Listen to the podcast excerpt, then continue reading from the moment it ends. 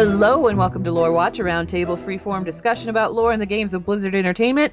I'm Ann Stickney, one of two lore-focused writers over at Blizzard Watch, and I've got both of my wonderful co-hosts with me today. First up, I introduced him second last time, and it was kind of awkward, so I'm going to introduce him first this time. Hey, Joe, Joe Perez. Hey, Say hi. everybody, how's it going today? It's going. It's going a little better than it was last time, so there you go. Uh, you know, I'm not I'm not fighting DDoS attacks today, so it is a very good day in my world as well. hey that works. I can see things so that's that's a bonus too. It's just it's been a week of bonuses i guess. I don't know. Uh speaking of bonuses we've got our extra special. He's always extra special. Other co-host and that would be matt rossi. Hey rossi. Yellow. okay that wasn't quite the special i was looking for but i'll take it What's wrong with yellow? That's an old one. I'm ancient. I used to drink mellow yellow. That's I was just scary. gonna say uh, that made me think of the the Mellow Yellow commercials. Yeah. what's mellow yellow It's like Mountain Dew. It was like a Coke Coke branded Mountain Dew, but it was I don't know why they decided to, to market their weird energy drink as being mellow. Like that's not what you drink super high caffeine drinks for. I Oh. can't imagine him going, I need to smooth out. I'd better ingest an entire liter of, of caffeine. well was the taste a mellow sort of taste or It, it was No. basically exactly Mountain Dew. it was Yeah. okay all right It was, well if anything, a little sharper and and you know how when you first for the first time you drank Mel- you drank uh, Mountain Dew, there's that like kind of bitter. Whoa, what is that to it? It was like all bitter. Whoa, what is that? That There sounds was no like after- Fresca or grapefruit anything, really. Y- y- This wasn't like Fresca. This was very much more like a hand reaching into your mouth to grab your tongue and squeeze it until you said, "Please." right. So this uh, this podcast isn't about soda, so we're just gonna move on. If you're if you want to know what Gul'dan is getting you to drink, it's basically mellow. Yes, It's- yes, exactly. Mellow Yellow. Exactly. That's that's why nobody wants it, I guess. It it's like I don't want an evil tongue grabbing my. I don't- Gul'dan needs a better marketing department. That's all. That's all it boils down to. Like, yeah Drink. yeah because let's face it, everything really isn't the best tagline. Drink this. It will taste like a demon's hand grabbing your tongue. I don't want that. Well, you but will. I don't want it. Okay, so uh, this week uh, we covered Give it to Mikey. He'll drink anything. Mikey likes it. Anyway, um this week, well, last time we were here we talked about Overwatch, which was super fun and I had a lot of of interesting theories kind of pop up from that and that's sort of leeching into my know your lore column. So thanks guys. Uh this week, however, we had kind of a buildup of emails again, lore watch emails. So I figured we'd go ahead and address at least a few of those um, and see where the conversation takes us because, as we know on this show, it kind of goes all over the place. Uh, if you do have an email for Lore Watch, any lore question about any of Blizzard's game titles, we'll pretty much answer just about anything. You can email that to podcast at blizzardwatch.com and just make sure that you put Lore Watch in the subject line so that we know that it's intended for this podcast and not the other one that we do, which we also like questions for. Um, please try to keep your questions to a fairly minimal length because we don't want to read a novel on the show. Thank you.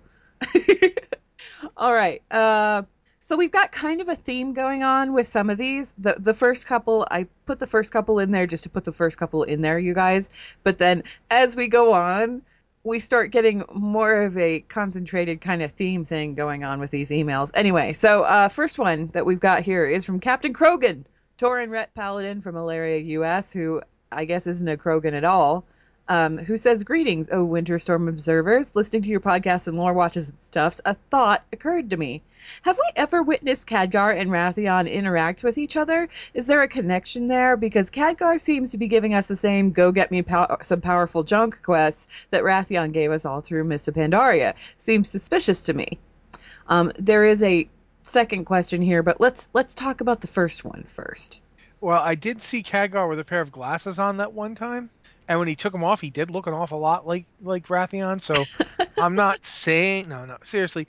Everybody gives you those go get me powerful junk quests. That's a that's wow how thing. you get that. That's how you get the powerful junk. Somebody that's- sent you to go get it. I get mean, it. let's also be honest. We're carrying powerful junk at this point too. Like it's. We're carting it around and like smacking things with it. Yep. I'm at the point where I have like a, a a weapon of awesome power and then another couple of weapons of awesome power that I have for like when I feel like doing things differently. Like, hmm, I could use this tr- this gigantic sword of of cataclysmic might, or the two other awesome swords of cataclysmic might, or then there's the shield and sword of. Yeah, I, I have options. So yeah, it, it's like you're a walking ironmongery at this point, or you know, if you're a shaman, whatever you're using, or if so have you. It, it, everybody has their various doodads of ridiculous power. Yeah, and and the the thing about why we haven't seen them talk to each other, it's mostly because, well, a couple reasons. One, they've been doing completely different things at different times. Like Wrathion was our central, uh, I don't want to say a motivator, but he was the one feeding us all the information and mop to get us to go and do what we need to do. And then we kind of disappeared and went to go do other things. With... I'm sorry. Wait, hold up. Back, back, back it up. Back it up just sure. a little. Did you just call it mop? Yes. No. it's Mist, Joe. Just call it Mist. Mist of Pandaria. We're ah, okay with fine. that. We're not okay with mop here. This is a mop-free podcast. All right. All right. Stan- Stanley Stanley Dudowski is going to be very very disappointed. Um. Okay, so Mists, he was basically our, our main motivator of like, okay, well, we need this. Well, we need that. We I need this. Well, you're gonna go get me the heart of this person, and I'm gonna go consume it. And then he disappeared to go do dragon things. And then after that, we went to go fight against warlords in another far off land of not involving Wrathion because he really didn't have a stake in that one. Not really. Although there there is certainly a clue that he was there. Yes. He may have won like went and saw what was going on, but whatever his motivations were, it did not involve the players. Uh, and then come to the current and the interesting thing is I believe there may have at one point been planned interaction. Oh yeah, it uh, was because in the beta. He in the beta it was if any at this point I don't think it's anybody any spoilers for anybody if it is I'm sorry, but Ebonhorn is a black dragon. Um, if it wasn't apparent throughout all of that, and he is Wrathion's brother thing, I guess. Um, originally that was Wrathion like that was the whole that whole quest line was Wrathion getting you to do that type of stuff. Um, so I don't know why they pulled Wrathion out and made it a different character at the last minute. I don't know if there's plans for him later on, but I don't think it's because he's Khadgar. I think it's more that we just he's doing other dragon things that we don't know yet. I think it's because they couldn't actually like finish the story in time for that particular zone with Wrathion. Like they weren't happy with the direction it was going, or at least that's the impression that I get. So they stuck in somebody else entirely random, and that's not interesting. Give me Wrathion. Hello, like the whole, no, I mean, the fun. whole I... reason he was having us do all this fetch stuff to get him the powerful junk in Mists of Pandaria was because of the event that we're currently playing through right now. He had a vision. He had a vision about the Legion coming back. He was trying to manipulate us so that we'd be like the most powerful forces that we could be in order to fight the Legion. And now he's just absent. Well, like, would, he's just argue... gone. Where did he go? But I would argue that it is interesting that there is a second uncorrupted black dragon that's out there in the world pulling strings. Yeah, but I don't care. wow, harsh. I'm not even like remotely emotionally invested in Ebonhorn at all. Like not even a little. I just I don't care about him. Wrathion, on the other hand, has had this build up since the end of Cataclysm, where rogues first encountered him as part of that legendary quest chain. And even before that, because we were kind of the reason that he came into existence in the 1st mm-hmm. place if you play through the leveling quests in the Badlands. So we have this, like, vested interest in this black dragon. It's been built, it's been built over time. There's. It, you you can't just like slap in a Tauren and say, "Oh yeah, he was a dragon all along," and expect me to be really involved with that. I'm not. I don't care. These guys were isolated for ten thousand years. Meanwhile, this other little punk has been directly involved in everything that we've been doing for the past what three, four years, something like that. There's been all the buildup. Where is the payoff? I want the payoff. However, I, am not tremendously invested in either of these characters. So I I'm am. Going, I got no fight. You guys do what you want. I will say this though, um, we do have a lot more expansion to go. We and, do. And we're going to see Nighthold is coming up in 715. Um, 7.2 is the actual Temple of Sargeras. If I were a betting man, and I'm not because I have no money. But if I were a betting man, I would put Wrathion's possible involvement in this expansion to be in 7.2 with the Tomb of Sargeras? You've Yeah. got the two, you not just the Tomb of Sargeras. They they're going to bring back the demon invasions, but put them on the Broken Isles instead. That's right. That's a whole the the whole ramp up to the assault on the temple is a kind of zone defense option where you're trying to keep the legion contained while you get your forces ready. That seems to me like you know the kind of time that Wrathion would stick his nose in. Because remember, Wrathion's kind of responsible for warlords. He he did it on played a- purpose. Yeah, he played around with with the whole you know Kairoz deal. He helped that guy out um, for reasons of his own that we don't know, but he did. He helped that guy out. And you remember too, if you were playing like in in Mists of Pandaria, uh, Wrathion wanted the Horde Alliance conflict to come to a head, and for there to be a victor. And I mean, I don't, I didn't do the you know Siege of Orgrimmar on Horde side, so I don't know how that worked out. But uh, Joe, did you? I don't think it really played out much differently. Well, because the, the Alliance side, you go talk to Wrathion, and he says, "Yeah, what is uh, wrong with you people? I wanted, you know, Varian to kill, all, you know, to basically conquer the Horde. So it was on the taking about Horde a year. Side, on the Horde side, he says much the same thing, and Yeah. then he has kind of a throwaway line where he goes, "Yes, I know. I'm sorry. I wanted you guys beaten, but look, it's the only way for you guys to unite. One side has to conquer, the other one has to fall in line, and then everybody together can fight this menace." Like, So and basically he that had his own logical reasons. Yeah, that was his goal the whole time. Yeah. Um, I think he basically his setting up warlords might have been to get you know try to try and still make that happen in some fashion. But however it works out, we're now at the point where he does not have the luxury of a united Azeroth. So Well, we, we, we know united without him because we united under our classes rather well, than our that's ex- that's exactly what they said when they're talking about the defense thing.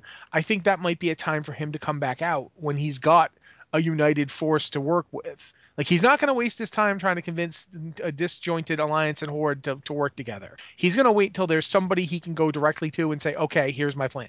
So All I'm Ish. saying is that he, when he shows up again, and he better show up again, he better not You hear be that, guys? just a forgotten character. You hear that? Ann- Ann's gonna get real mad if he doesn't. So help me. when he shows up again, he better have a darn good excuse for why he was missing. Because this is all like that pivotal stuff that he was telling us about in Mists Pandaria. There should be some kind of reason for why he was absent. Maybe even I would I would as an apology, I would accept an explanation for why he wasn't involved in Warlords. Give us some kind of intriguing story surrounding that. And then I'll be okay with the fact that we haven't seen him in so long. But we better see him. I mean, you can't have this character with this tremendous amount of buildup just suddenly disappear. That doesn't make any sense. It's a waste. You know, they. It's not like they've ever done that before. Oh, wait a minute. They've done that so many times. This is your chance not to do that, guys. Don't do that. He's a I- I- phenomenal character. He's just he's a phenomenal character. It was a really especially- good idea. It was a really interesting concept. It was really cool how they got the players involved. Doing the whole rogue legendary quest chain, doing that in Cataclysm was some of the most fun that I had in Cataclysm because he was just such a devious little snot. Well, and the thing that gets me too is there's there's also one key point that uh that that that works in this favor.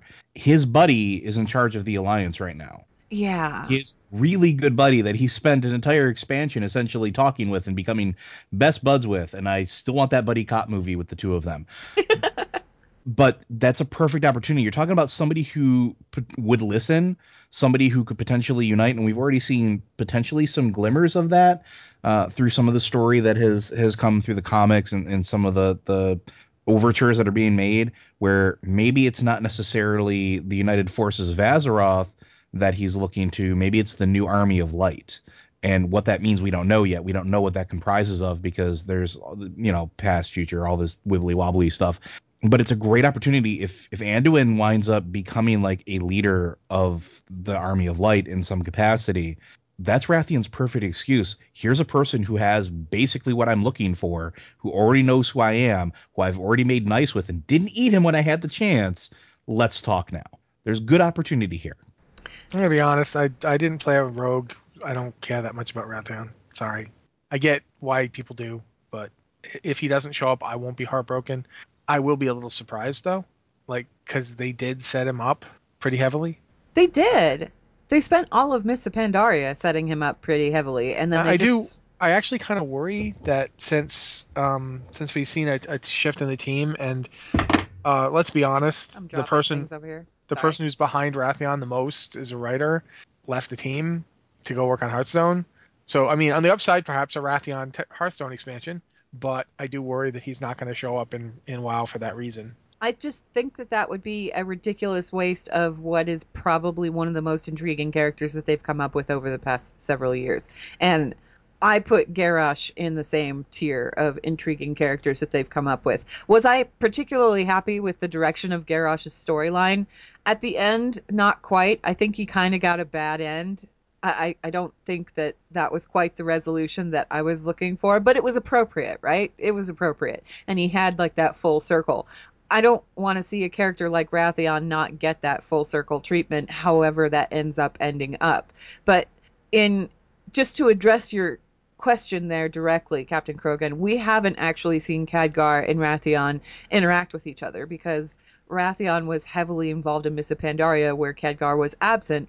Khadgar came in in Warlords because he had a vested interest and he also he was one of the top experts on oh hey that dark portal thing is doing things again Khadgar's the guy you go to when you've got a problem with the dark portal Oh yeah, so yeah. The, I- Dark portals will do that. It turn red and go to a different. Oh uh, yeah, all the time. yep yep yep it'll do that I got a It'll that. manual for that right Yep, here. I Here, got it. here you go. in page 74 i need an allen wrench and You guys have Gul'dan's skull. I need it for reasons. i need the skull and i need an allen wrench and i also need a margarita not for the dark see- portal just for me. I want to see if that comes up again. By the way, actually i think i think khadgar would be like a scotch drinker if anything. But anyway um moving on or i guess continuing the direction that we were going we we haven't really seen the two of them interact because they had two very different storylines. Are they invested in the same outcome yes have they talked to each other no and i don't think that wrathion would really want to talk to khadgar i can't really see him have any having any kind of an interest in old wizard dude like, oh, you think you know everything? Well, that's great. I was made by a Titan creation. I know lots more than you, and I really have had it up to here with your uppity attitude, Khadgar. Actually, now I really want to see them meet because I think that they'd bicker, and it'd be really funny. But yeah, uh, we haven't we haven't seen Wrathion show up. I'm hoping that we do. Khadgar is not Wrathion. If that's what you're trying to imply and or ask here, no, they are not one and the same. it's just we've had multiple characters have us go around gathering up powerful things over the years. If they were all the same guy, then it would be quite confusing. It'd be a little weird, to say the very least. I've gathered powerful artifacts from Magatha Grimtotem. She's not Khadgar, I hope. Where's she at? I need That's- her to come back. Yeah, that would. We left her on a really weird place in Cataclysm too. If you haven't played through Thousand Needles, you should play through Thousand Needles. Anyway, moving on, there is a secondary question from Captain Krogan, and this one is also interesting. It does include zone spoilers for the Val'sharah storyline. If you haven't, for some reason, finished playing through Val'sharah, I don't know why you haven't. Please go do so. It'll take you about an hour, and then come back and resume listening to the show because we're going to talk about this. Uh, he says, secondary question if you have time. Are there any character deaths that you think have been in error? People whose potential far exceeded their lifespan in game. Plenty of people in Warlords come to mind. Orgrim, young, quote unquote, Velen, all of the Warlords, and my favorite character, Gunnar, as well as some from Legion, Varian, Vol'jin, Ysera. Thanks for the show. Helps me stay awake on lo- long road moves between army bases. Watch on peoples. Captain Krogan. So I have a few, but I'll let you guys go first. no, no. Go ahead, Rossi. I want to hear. All right. Well, first off, since you already mentioned him, Garrosh. I think Yes. Garrosh's death was a huge mistake. Um, I'm going to actually say that I kind of think Warlords of Draenor even happening was a huge mistake at this point. Like it feels like Warlords was the oh god, we have this amazing expansion plan, but we're not. This one's not ready. We have to get one out now. What do we do? Uh, they go to Draenor again. What? But how? Yeah, it's not blown up this time. What? But how? We we got a thing. A wizard did it. We're cool. Let's just go. Push it. Push it. Because it feels like you know what wizard? Khadgar. Oh, okay. That sounds fabulous. the, the opening of Warlords is really good. Like the the leveling experience is really good. Then it gets to a certain point and you feel like seriously they just didn't have any more and but they they have an expansion. They're gonna they're gonna have to do this. It's, it just I don't know. I don't know why. Really, compared to, to Legion, it really does feel lacking in several ways. But Garrosh's death to me is a huge mistake. It's a huge waste of a character's potential. Um, there was a lot more Garrosh could have done, and it could have been worse. Like he could have done worse, more evil things. He didn't have to like come along and save us. He could have, you know, been like absolutely.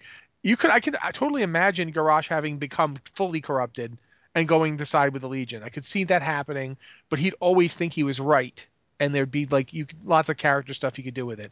But they could have done more than they ended up doing, which was just that fight with with Thrall that was kind of didn't really work for me. Um, I, I don't actually mind Varian's death. Varian's death, I, I don't like it as a, as a person who plays World of Warcraft. It doesn't make me happy. I wish he was still around, but I don't feel like it was a waste. Like I feel like they it was as good a place as any to stop with him. Like he could have lived another 40 years and done more cool stuff, and I would have thought it was fine. But I'm not bothered by him dying. Vol'jin, I'm straight up bothered by him dying. Mm-hmm. Like Vol'jin straight up didn't get to do anything. He got to be war chief and then got to do nothing. He did, got to do more before he became war chief than he did as war chief. There was that year, year and a half of Vol'jin really getting some development. He got his book. He got a lot of stuff in, in Mists. He got stuff before Mists. It really felt like he was stepping out onto his own, and then finally he gets war chief and then nothing and now he's dead and that really bothers me um, there's more but those two i'm gonna i'm gonna leave on those one and then see what people say because there's one i have that's kind of a surprise and i'm gonna wait to see if people are surprised by it Joe, what Okay. about you? honestly, out of all the ones that I was really surprised, I wouldn't say surprised, but Vol'jin is the big sticking point for me. Even if he wasn't going to be war chief, you know, have him mortally wounded and step down, there's still more that you can do with him. There's still more that he can serve and do. That's fine, but I feel like his death was was I don't want to say hollow, but it was a vehicle to put Sylvanas front and center, which she didn't need a vehicle to do that. You could have just done that in a different way. Um, don't get me wrong, I like the Dark Lady as my my war chief, but I still would have liked to seen more out of Vol'jin. I think there was more story to tell, and I think he got the raw end of the deal. Um, Ysera was kind of a, a sticking point too because of how easily it happened. I guess is kind of the thing. Um, like I understand the dragon aspects are all like essentially being picked off one by one, but it's like even in their diminished form, they're still the leaders of their respective flights. They should be a little more hardy than that. And to be taken out so quickly and then make the players do it feel, felt like it didn't serve a purpose to me. I guess would be the best way to put it. Like it, it just felt like there was more that could have been done with the dragonflights finding their way in this, you know, this universe's world post being Titan charged, essentially. Can I So- sidebar for a moment? Sure. Sidebar. Kind of interesting that every dragon aspect that's died so far, we've been responsible for their deaths. Okay, Yep. back to you, Joe. I was going to point that out too, but uh, but other than that, like I don't know, I don't. I feel that the problem that that we have here is a lot of the deaths that do occur in game. uh, I don't want to say feel hollow, but they very very seldomly feel exceptionally satisfying. Like with ex- exemptions like Xavius, I felt that that was purely satisfying after eons of being tormented by this. Arthas this felt journey. good. The Lich King felt good. Arthas felt good as well because again, eons of being tormented by this this figure, right? Um Illidan felt hollow when when we first did it. There's there's a lot of weird weird little moments like that. So I could probably name a few more, but right now out of the current list, I'm going to say that Vol'jin is probably my number one pick for like why did you do this?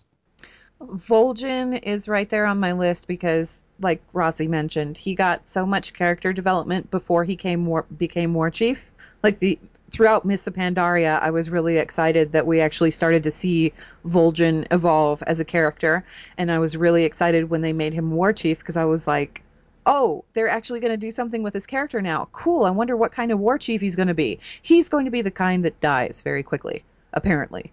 That's know all he's even going to do. Like that's that's the only notable. He made you leader of your garrison, and then he kicked the bucket. Like to do another sidebar thing. Yeah. One of the things that really bothers me about that too is that there's nobody to replace him as a troll figure. no, Yeah, he there doesn't really is. have a successor. The they don't even have they don't even have a character who in the story can be our central troll. Except You know for what I maybe mean? like um Like, there's a couple out there, but they're not like you know- Gadrin. Was it Gadrin? There's Yes. Zabra Hex. There's a few others, but then, there's nobody that does that instant. You think troll, you think this person character. Yeah, they don't have that figurehead. That's all. I just wanted. I really wanted to say And the that. thing is, is like the orcs, they still don't have a figurehead at this point. Like nobody has been really like deliberately assigned as, oh, this is the leader of the orcs. but there's so many orcs you know, and you you know you could always like you can look to say Saurfang, You, You could- could, look to Thrall. At least they're there. With There's trolls, the nobody closest there. The closest one I would say is is Zentabra, but like even then, like she just showed up. yeah, but she's but she's the the closest one of having done or accomplished anything important. Had Right. more than a couple of lines in game. Yeah. Yeah, and I mean, but at that point, she like, has a voice. She has a voice actor, so that, she does. that, that puts her above anybody else, right? Uh, but not only that, like she, her, at least like I don't know. I feel like they're phasing trolls out, if that makes sense. Like It's to, to kind of to kind of piggyback off Rossi there. Because when Cairne died, and when Cairne died, it was it was sad, yes. Um, but it was reflected in game, and his son took his place, and that felt very appropriate. And the Taurians still had a leader. And if you didn't like his son, there's always Hamuul. Yeah, and you, who- if you want an evil one, there's Magatha. yeah. There's, there was there's like people out there. there was a lot of authority figures as far as the Tauren were concerned. There are a lot of authority figures as far as the orcs are concerned, but none of them have actually like stepped up. Nobody's pointed at any of them and said, "Yeah, that guy or that gal, they're leading they're leading the orc faction right Yeah, now." I would love them to bring back the characters from Northrend, the one Oh, who killed their yes. sister, Yes. I, and would- have. I want to say Krenna, but I think Krenna might be the one that actually gets killed. I think Krenna was the one that You know, this will this will be. I'm gonna bring- I'm gonna I'm gonna say this. This is my gripe. Trolls need another figurehead or at least some importance to keep added in the story. So do gnomes. Gnomes are also in that category because No, hey, no, no. Gnomes got themselves Gelbin. Gelbin is awesome. yeah. Gelbin Mekkatorque is awesome. And I'm I was gonna say, you, but if anything ever happens to Mekkatorque, what then? s- sooner or later, sooner or later, Mimiron's going to just come lead the, the gnomes. It's going to happen. Mimiron's been getting more and more presence in every expansion. He's in this one a lot. If you're playing a hunter there, he- he's all over Yep. it. Sooner or later, Mimiron's going to come say, "My children, let's conquer Azeroth," and they will. And we're all going to be like, like I am man. I, I hate it when I saved Mimiron, and now I'm a slave to the Overmind. Gorgonna was the one that was Krenna was her sister. Was Gorgonna and Krenna. Yeah, I want to see them them come back. Well, not both of them, because one of them's Krenna dead. Krenna's dead, but Gorgonna was leading Conquest Hold. So what happened to her? We don't like to know. see- I'd like to see her come back. Um, I liked. She's dead now, but I, I liked her when we, we had her. Um, the the head of the Dragon Flare, the the one that you know basically took over when we we killed uh, Warlord Gormok or whatever his name was. Yeah. Know, she she of course went bad and served Garrosh, so she's gone too. There's a lot of female. Zaela? Yes, Zaela, Warlord Zaela. Yeah. Um I think beyond the ones that we've already listed, the one that always comes immediately springs to mind whenever I'm asked this question is Fandral Staghelm. Yeah, because yeah, I think that he had like tremendous potential as an in-game villain, and that was kind of squandered, and he was just made a raid boss. But throughout the novels and the various books and the comics and everything, you kind of got the sense of Fandral as a character, but I don't Mhm. think that he was ever really allowed to develop. He just kind of got stuck in And he had some interesting moments too. he did. There was a well. lot. There was a lot of really interesting stuff going on with Fandral. And I mean Fandral, you know, in in Chronicle it's revealed that he was the one that was responsible for creating the Emerald Nightmare in the first place. It was him. It was what he had done when he kind of defied the Cenarian Circle, stole a bunch of trees or branches from the World Tree and planted them over Serenite in an attempt to kind of stall the Serenite's growth, which ended up working, but at the same time, it also allowed the old gods an opening in which to get into the Emerald Dream and create the Emerald Nightmare. So that was bad, right?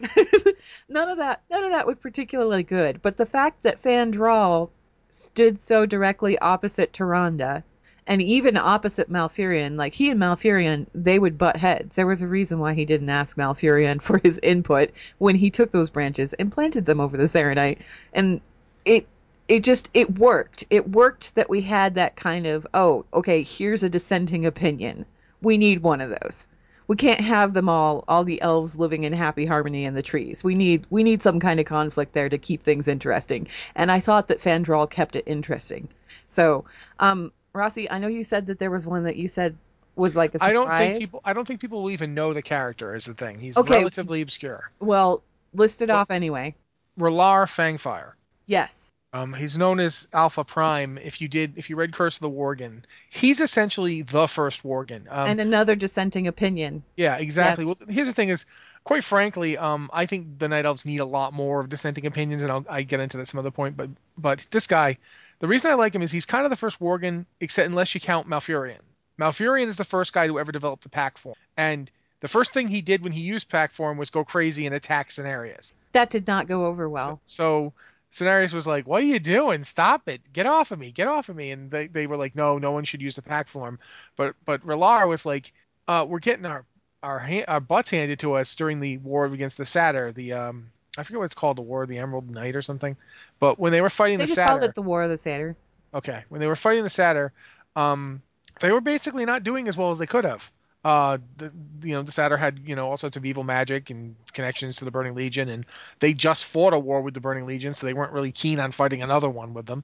But as a result, um, Ralaar basically was like, "Hey, I've come up with this really cool new form," and Ma- Malfurion's like, "It's not a new form. I used it once. We can't use it. It'll just drive you crazy." Uh, so Ralaar was trying to get his friend to use it. His friend refused to use it and died because Malfurion had forbidden it. He That got was killed. Arvel. Yeah, it was Arvel. As a result, Ralaar kind of went nuts, and this is how the Scythe of Elune even came to be, because uh, Arvel's um, forget her name. Belysra.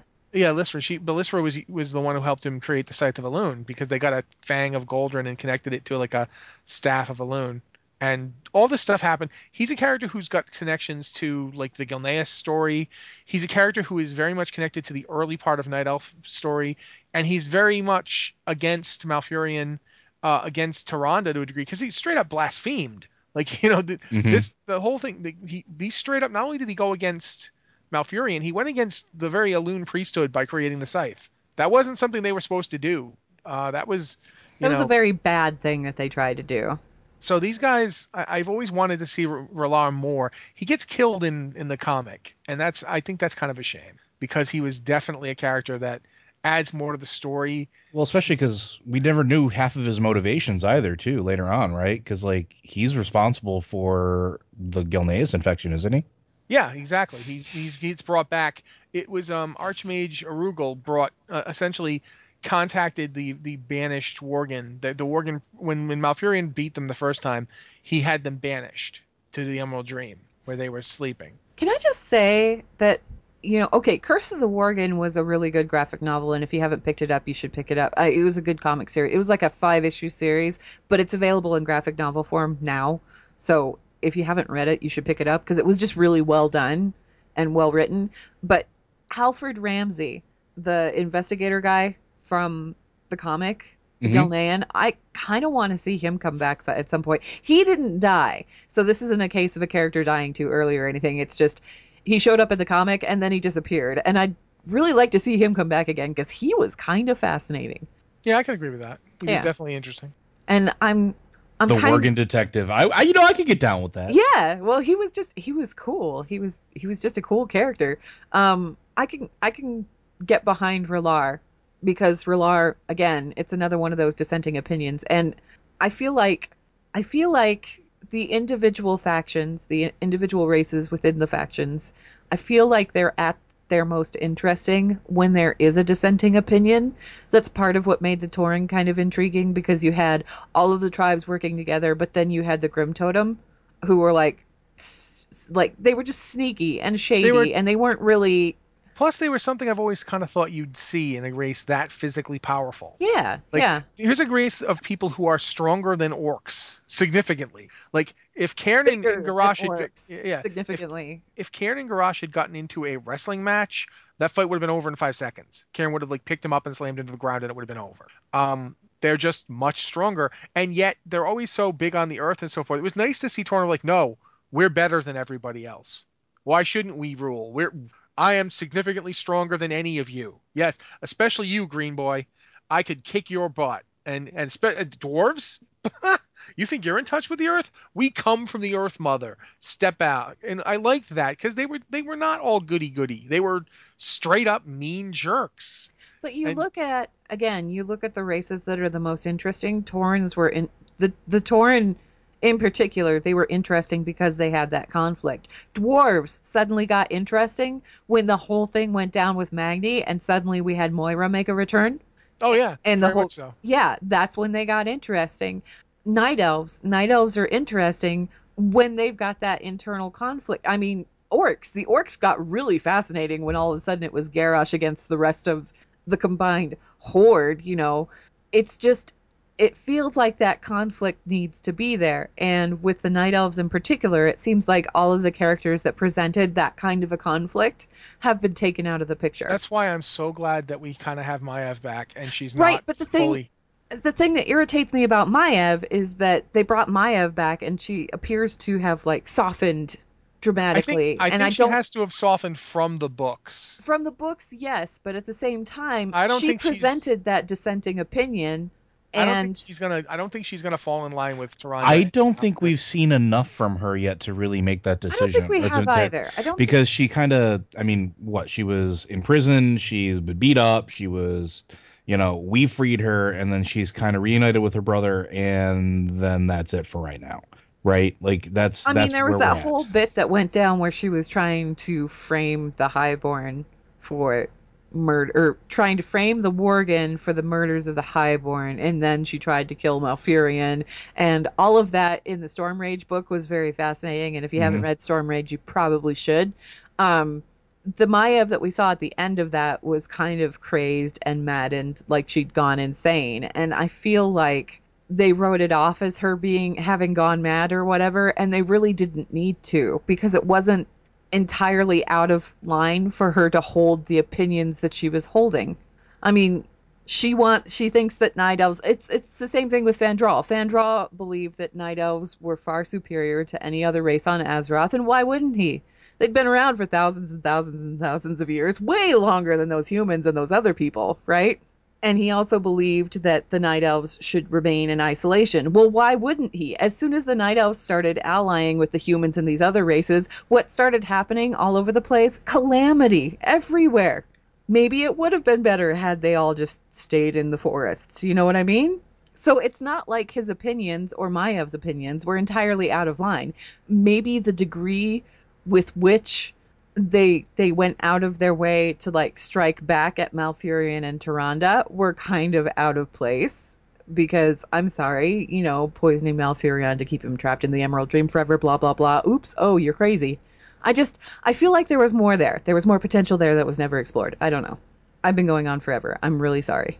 Okay, I just like I said, I don't think we're gonna see a Maiev who is like, yes, Ta- Tyrande Malfurion have been right all along, but we haven't gotten to see exactly where she's gonna fall out. I want to see her butt heads. Yeah, I well, I don't think there's any way to avoid it since I doubt Malfurion has entirely forgiven that whole thing. And honestly, though, what's interesting is that we've kind of seen that the Wardens do have a separate power base.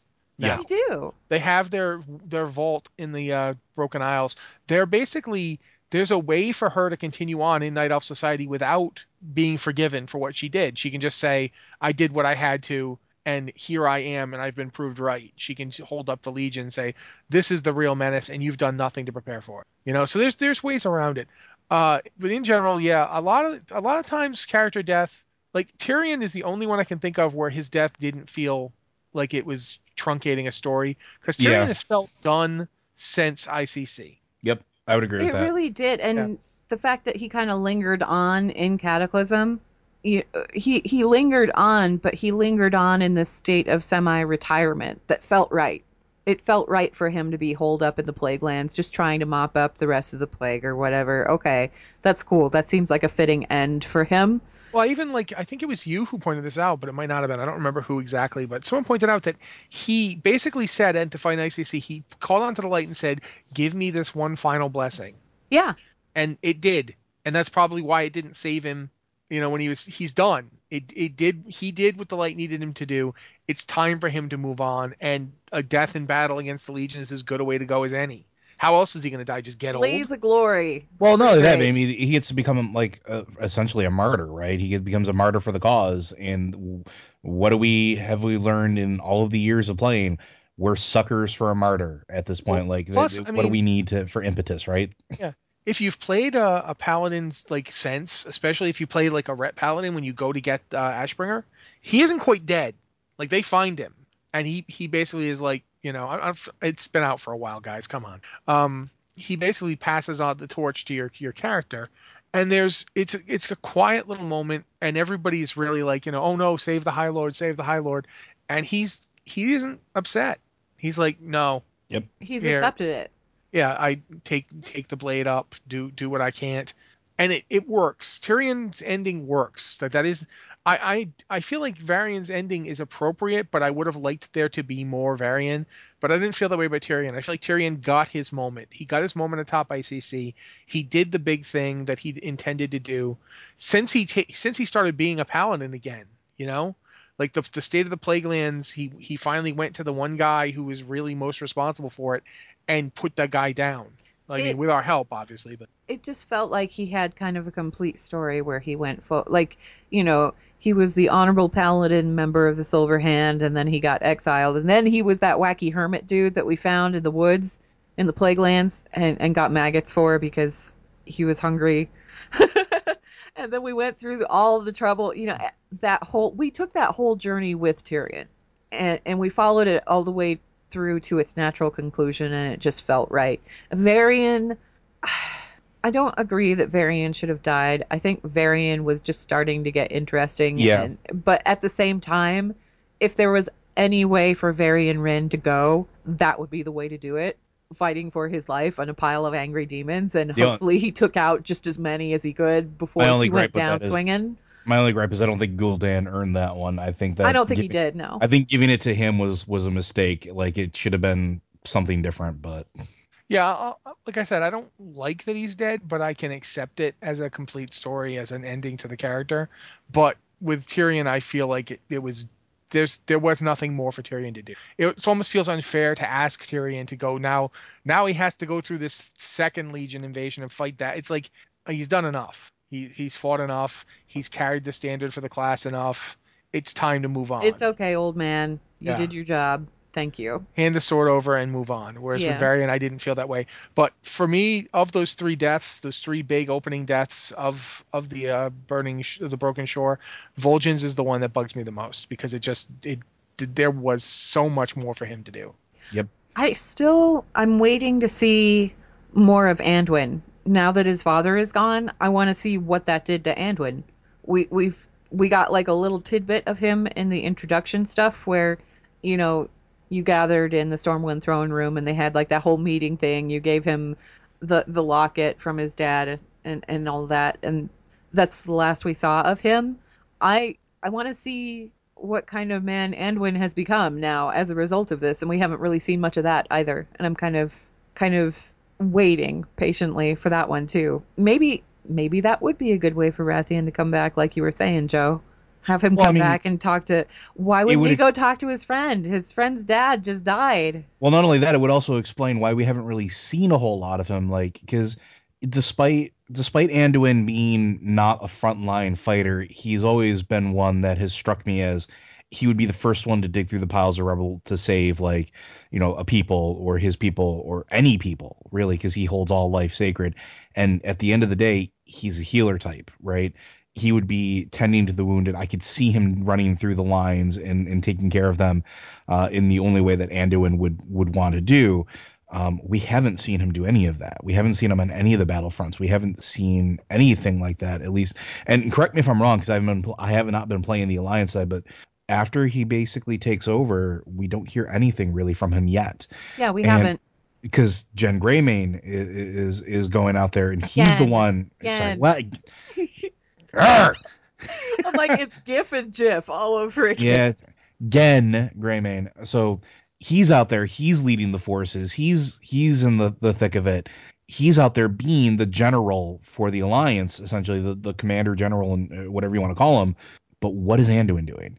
I do like that Genn is getting a more active role this expansion. I really do. I appreciate seeing him in the thick of things because we haven't really seen him take any kind of active role in anything since Cataclysm. So, good job.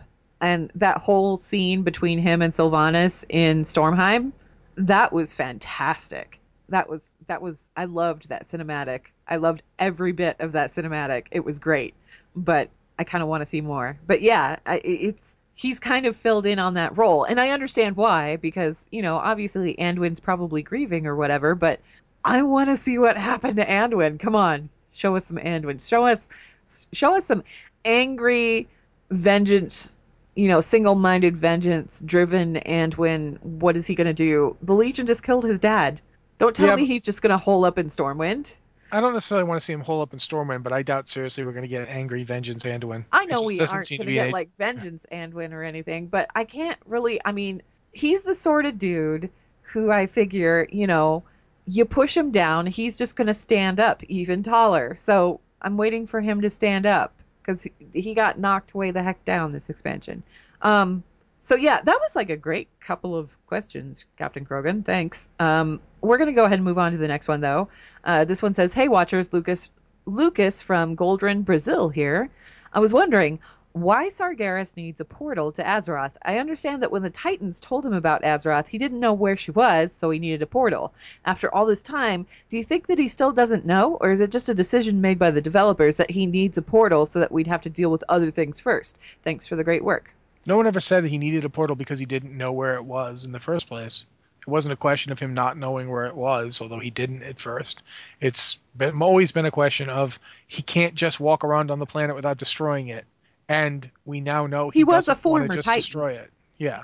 Well, he doesn't want to destroy the planet. He wants to maybe kill all of us, but what's in the planet, he has definite designs on, and not to kill. He is he's got a obsessed with vested, Azeroth. vested interest in Azeroth. We also we also don't know Titan mechanics, I guess I would want to say, because maybe it's not necessarily that he needs it, like you said, to find where it is. Uh, maybe perhaps it's that's how the only way he can manifest and take physical form on the planet without destroying everything simply by just looking at it. And like, like you said, we know we always known that like it's he wants us dead. We don't know what his designs are with the planet yet. If he's going to purge it or destroy it, we have we have the initial idea that he wants to destroy it, but maybe that's not the case anymore. Well, there's maybe specific there's specific text when some of the artifacts that indicate Sargeras's goals for Azeroth are much less destroy the planet and much more something else. Uh, the the one in the one in question is the I can't talk today is the Scepter of Sargeras, the the Warlock artifact has some text that basically in, indicates that Sargeras is he's a creepy dude. Let's put it that way. well, yeah, he's, Sargeras he's fallen in love with the dude. planet. Yeah. Yeah, so there's there's some creepy dudeness going on here. Well, and, Uh, and not only that, but if that if if Azeroth's supposed to be the best the best weapon against the Void, and the Void is ultimately Sargeras's enemy, then why not try to raise the weapon on your side, right? I mean, it makes sense to me. It's it's still a little creepy, but I mean, if you want to look at it from a different direction, Sargeras, even when Sargeras came down to fight Aegwynn way back when, it wasn't Sargeras, it was an avatar of Sargeras. It was this thing that was kind of imbued with his spirit or what have you. I, I feel like much like the Titans themselves, they couldn't they couldn't walk on Azeroth, so they created the Titan Forge to do the work for them. Um, Am- Aman'Thul kind of almost wrecked the planet because he reached down, grabbed an old god, and tried to rip it from the world's surface. It they're huge. The Titans are gigantic, and Sargeras was a Titan, so he's just as gigantic as they ever were, maybe even more so. Who knows what the foul magic did to him? Maybe it made him beefier. We don't know. Um, but that portal is needed because he can't just step on the world. If he steps on the world, it's just gonna shatter like an egg. I imagine that I, I you know, we don't have like any kind of direct scale comparisons between a Titan and a planet, but I, I keep imagining like one of their feet is the size of I don't know the entirety of Kalimdor. Well, if you look at it this way, we we know that when um, Aman'Thul scooped out um, Y'Shaarj to to rip it out of the planet, like we don't like he at least that's at least the size of his hand is the size of the original Well of Eternity. At least that big. If it wasn't just him plucking it out with two fingers, you know what I'm saying? Like at the minimum, just like pinching it to pick it Yeah. up. at the minimum, he can stick his hand into a planet and scoop out a hole as big as the original Well of Eternity, which was like an ocean, uh, like an ocean in the middle of the ancient Kalimdor. At the most, that's like a couple of his fingers just kind of touching it, going oop, popping a blackhead on the planet. Sort of Gross, yeah, gross, but, but, apt. yeah, th- th- very gross. But they're the old gods. They're not exactly nice things. That's actually like a, a pretty apt analogy there. So either way, at the minimum, they are about they are so big that they could st- if they stood on Kalimdor, they they could probably reach out and touch the moon, and that's like that's a small estimate based on like the idea that that was an entire hand and not just a couple fingers. So the scale is ridiculous, and the thing about that is like when he came through as the Avatar, the Avatar was like monumentally huge, and that was just like something he made so he could come through. His lieutenants, who are not Titans, have to use portals to get through. The Eridar. Yeah, like um, I'm trying to think of like the, the Archimonde and Kil'jaeden when they come through are massive. Have you ever seen those guys? And they have to use portals. They're and they're not even Titans. They're just Eridar. So they're Eridar that have been imbued with fel magic, and are they the size of Velen? No, they're way bigger.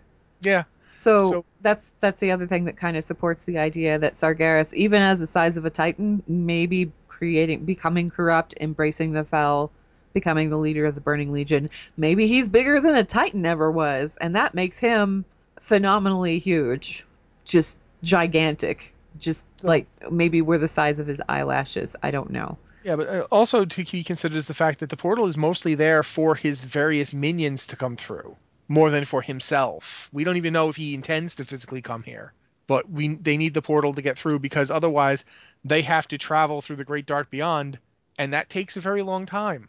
That that's there's a reason people don't just show up. When you close the portal, that effectively seals them off. That's why the portal network is so imp- important. That's why Illidan wanted the Sargerite Keystone because he there's no way for him to mount an offensive without it. So the portal isn't just about Sargeras finding the planet. It's also about even if you know exactly where the planet is, if you have to travel through space to get there, it would be like imagine if we decided we were going to like go to war with a planet 50,000 light years away from here, and we had no other way to get there but to travel through space.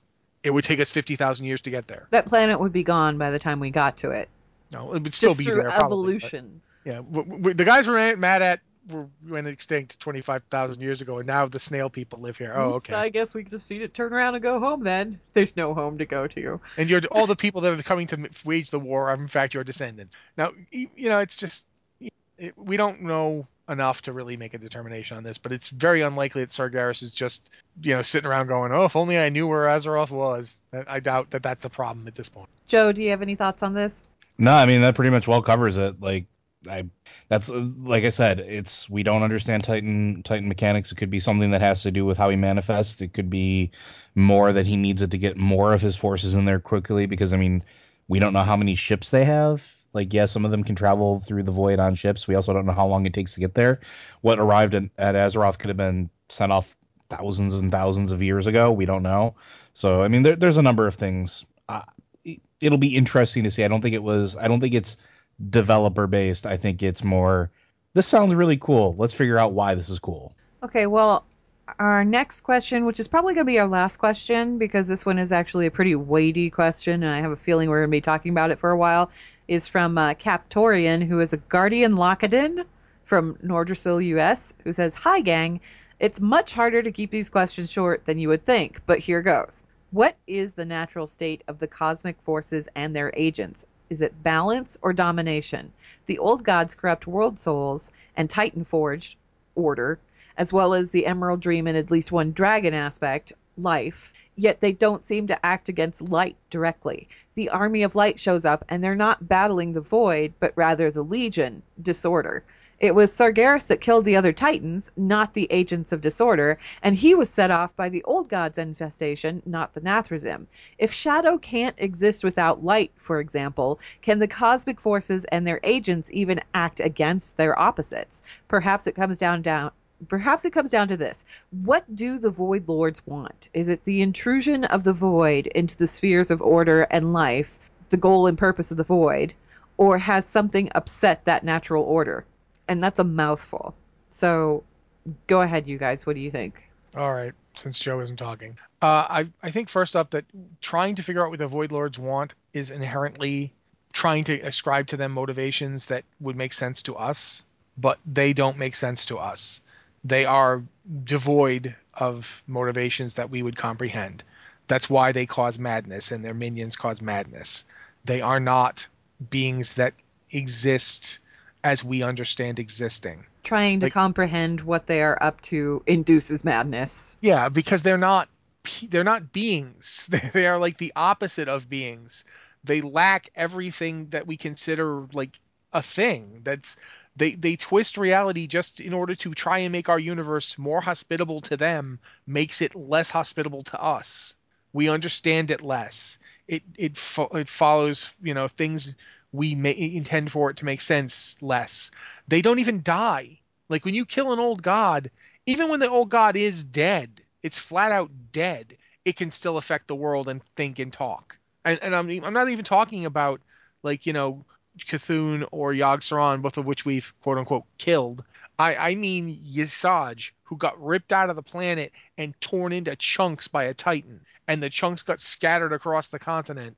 And even then, even with it deader than dead, no coming back, no new Y'Shaarj, the Sha exists because of it. The heart could still act. It had to be sealed away. They're not. So so that's your first problem is trying to understand where they exist in the order of the cosmos because they are not part of it. They don't belong here. They warp the universe just by being in it. As far as like, you know, can order, you know, f- attack disorder, can life attack death, can light, light directly attack shadow.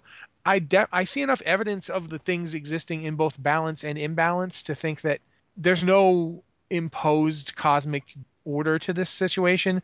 These forces exist and they are all in contention. And they're not just in contention with the one on the opposite side of a chart. They're in contention with each other. Sometimes they contend through violent conflict, sometimes they contend through mutually, you know, beneficial means, but they all contend all the time. They're all because that's what makes up reality as we understand it. It's the various forces expressing themselves that makes reality exist, makes the worlds exist, makes the spirits exist. The balance is definitely on a different scale. It's not like there is a force of balance that imposes it.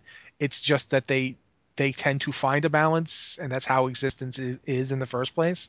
If there's no balance, existence can't be maintained. Uh, but that's just this is just me speculating. I don't think there's ever been anything in game about this at all. Joe, what do you think? it's kind of one of those weird things where it you can kind of make parallels to to quantum physics and it, as we understand it in real world, right? And, and Rossi kind of touched on that. Everything acts upon everything in a system. It doesn't necessarily mean that it is perfectly balanced, and there could be things that will cause things to overtake or operate in cycles, and uh, that could very well be it. The problem is we don't know because we're such small infinitesimal specks uh, compared to the size of the system. For all we know, like the natural state could be perfect, perfect order, but I don't think that's necessarily the case. Which, if that, because if that was the case, the Titans wouldn't go around ordering things. They wouldn't be trying to bring order. Um, I think that there's an ebb and flow to sort of the universe where, you know, maybe spirit overtakes fire or fire overtakes life, and and, and it goes through this whole big cycle. And that's kind of what I almost want to say that I think the Titans did this to themselves and did it to us by forcing order in a system that didn't necessarily need it. And I don't know what the natural state of that is because that order was sort of imposed upon it. Um, I don't want to say chaos is the natural order, but it, it, for lack of a better term, we took everything that was pushing against itself and finding this sort of this equilibrium and said, heck with it and well, this planet looks like it needs to be reordered. Oh, this planet needs to be reordered. This planet needs to be reordered. Next, you know, the entire universe is being reordered, and that throws everything out of whack. It creates an imbalance that allows the the void people to sort of uh, the void, void entities to sort of rush in when maybe they weren't weren't going to be able to before. Uh, it's it's an interesting question because at the end of the day, because we don't know how things were before the Titans, I don't think we'll ever know exactly how that was. I think that I'm trying to figure out how to phrase this in a way that makes sense. I think that the natural state of the cosmic forces, it isn't balance or domination, it's conflict. That's the natural state. They're they're constantly coming into conflict with each other and they're doing that and in doing that they achieve a sort of balance. Like they're fighting and because they're fighting, they, there's a balance to it. One side might rise against the other, but the other one will always come back and rise again. You know, and it just goes back and forth and back and forth. And that seems to be the natural state of things anyway. If it's not, you know, if there's not direct cross conflict, like, you know, the void isn't necessarily directly fighting the light and vice versa. The void is more trying to leech its way into the universe and maybe the light is kind of trying to protect that and keep that from happening, but not so much because it's part of the natural order of things. Whereas, you know, you've got Sargeras working on the side of disorder and he's trying to fight back against the void, but it's not it's not like a direct confrontation. It's not like a direct cross confrontation on a chart, like Rossi was saying. That's not what it is. It's just conflict in and of itself, which I guess that kind of falls under the whole hey, it's called Warcraft for a reason. I don't know. I, I can't think of a clearer way to put it than that. Does that make sense? Yeah, it makes sense. Yeah. It's comprehensible. Okay. Um, he does have a bonus question here, and the bonus question is Is it on us as creatures who bridge all these forces to determine or police this whatever the natural order happens to be? If so, I fear that eliminating the Legion completely will deprive us of a tool to combat the void. Thanks and happy holidays, Captorian. What do you guys think? I don't. It's up to us to fight so we don't die. Anything else than that uh, is not a, a, concern to me playing the game. I, I don't. I don't think mortal creatures have the luxury of worrying about, you know, oh, if we if we stop the Legion, then what about the Void Lords? The Legion's going to kill us. Yep. If we don't stop them. So we stop them and then we worry about the Void Lords. We can fight them after we're done with this one. Because the Void Lords seem perfectly content to sit back and wait to see who comes out on top. As long as that's the case, it's it's like as long as the the guy who's thinking the enemy of my enemy is, is, my enemy's enemy thing, that's great. If you're over there not doing anything, then I will worry about the immediate fight and then move to you when you're next. You can you can get in line. As long as that's the case, yeah. So I don't think we have to worry about the Legion as a tool against the Void. I think that the Void will fight it when we it comes time to certainly seems to be the kind of thing we would fight. We have fought before, so.